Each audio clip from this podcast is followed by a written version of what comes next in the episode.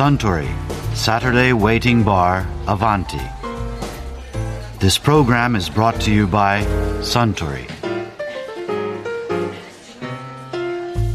お待たせしました。白ワインです。ああありがとう。あああおいしい。あさっきちょっとだけアップルストアに寄ってきましたよ。何か買いに行ったんですか？いやいや先日アバンティでジョブズにまつわる話を聞いたせいか足が向いてしまってね。ああなるほど。いやそしたらお店で無料のワークショップが開催されていました。聞くところによるとアップルストアでは定期的にワークショップや講座やイベントが開催されているそうですよそれにしてもアップルストアって洗練されたデザインですよね。改めて感動してしまいました。シンプルでありながら機能的というアップル製品を象徴するようなデザインですよね。うんまさに。経営者であり技術者でありデザイナーでもあったジョブズのこだわりが見て取れます。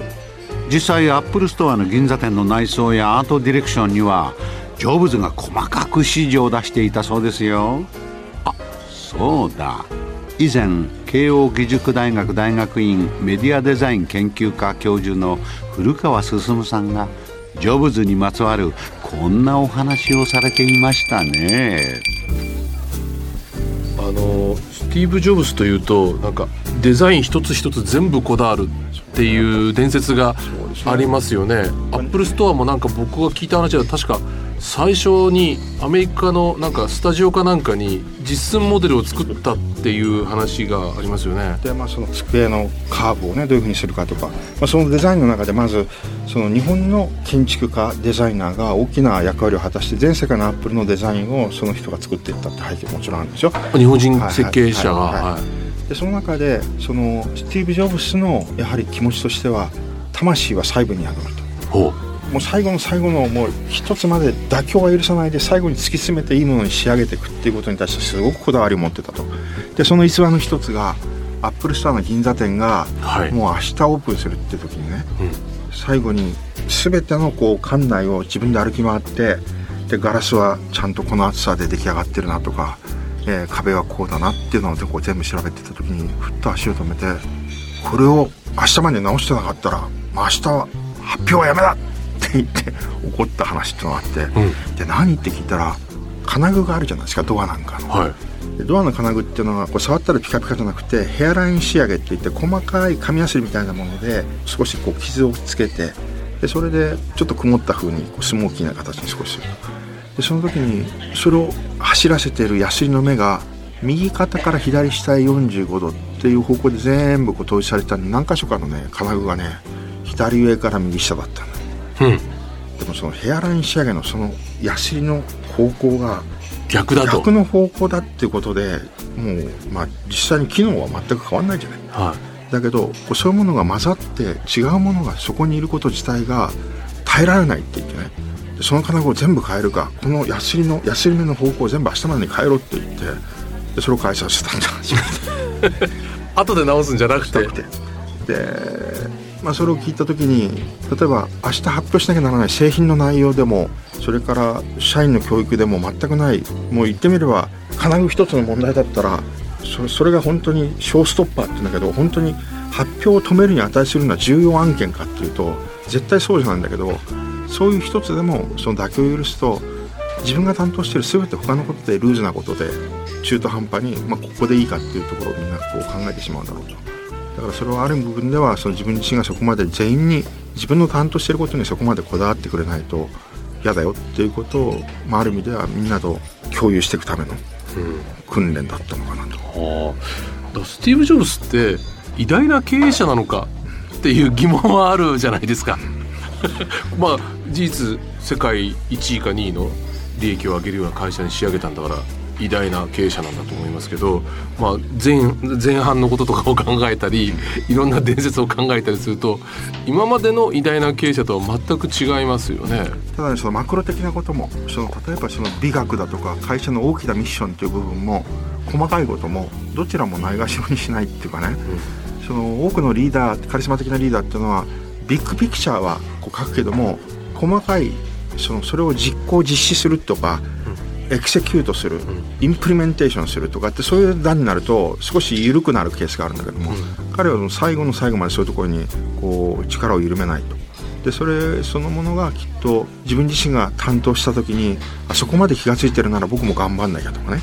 そこまでこだわってるんだったら自分はちょっと気抜いてそのいい加減な仕事ができないなっていうテンションがいつもかかってくる。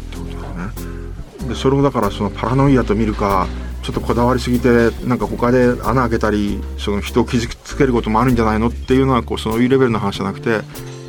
もう極限に近いところでそのこだわり見せた時に何が求められるかってことをこう分かってたんだろうなと。うん、で重要なことはね多分きっとアーティストだとか芸術家はそういうこだわりを見せ見せて自分のためにやるんだよね。うんだけど彼はやっぱりその経営者としてそのこだわりを見せることによって会社のカルチャーをどこに保つかとかどういう品質の商品をお客様に届けたいかっていうことに対して、まあ、妥協しなかったっていうのがやっぱすごかったね。まあねあのクパチーノというかあのスタンフォード大学の周りというのは不思議な空間ですね。そうですねあんな場所になんでこんなに世界的な企業がそうねいっぱいあるのか、ほら彼がほら彼のお蕎麦の話知ってる？知らないですよ。彼やっぱ蕎麦好きで、はい、その蕎麦を打つ訓練をね、うん。えー、クパチノにいるあの日本人のおばちゃまでキッチンにいる人がいるんだけどそこのカフェテリアにいるおばちゃまに日本まで蕎麦打ちの修行に行けって言って蕎麦を打てるようにして返して。で毎日昼飯にアップルのクパチノのカフェテリアでもう打ったそばをこう一度も食べられるような状態にしていたと。おでところがさそのそばのメニューに刺身そばっていうのがあるのよ。何ですかそれ？ねでもともと刺身は好きなんだけど、うん、普通の冷たいおそばの上に刺身が乗っかってるのね、うん。で私とするとさやっぱ刺身は刺身で食べてその後にお蕎麦食べたまあ私というか日本多くの日本人はそう思いますね。でもねジョブズ様はなんかもう私の創作料理だって言ってその蕎麦の上に刺身が乗っている刺身蕎麦っていうのをなんかいつも食していたらしいんだけどそこのノリはやっぱりもうそば打ちに凝ってるんだったら刺身とお蕎麦は別々に食べてほしいっていう美学はなんかどうもなんか強しなかった。らしいあそこの行ったことありますけど、うん、インフィニティワンでしたっけそうあの中あそこの真ん中に中庭にあのとても素敵なカフェテリアがありますよね。でメキシカンとか日本料理とかいろんな料理があってみんな社員だそうですね。そこの日本料理の担当者にそば打ち勉強してこいと。で俺のためにそば作れとでその スティーブメニューっていうのはそばの上に刺身。刺身が乗ってる。3キロぐらいポンポンポン。きっとねあの検索エンジンであのアップルスペース刺身そばとかってやると出てきますよ写真が。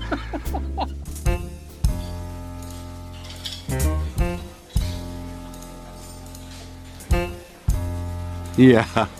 古川進さんのお話面白かったですね。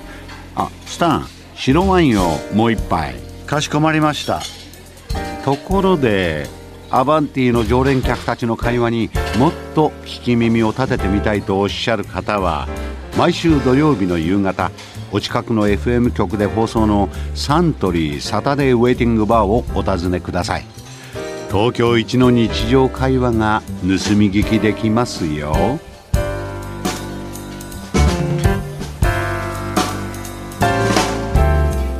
Suntory, Saturday Waiting Bar, Avanti.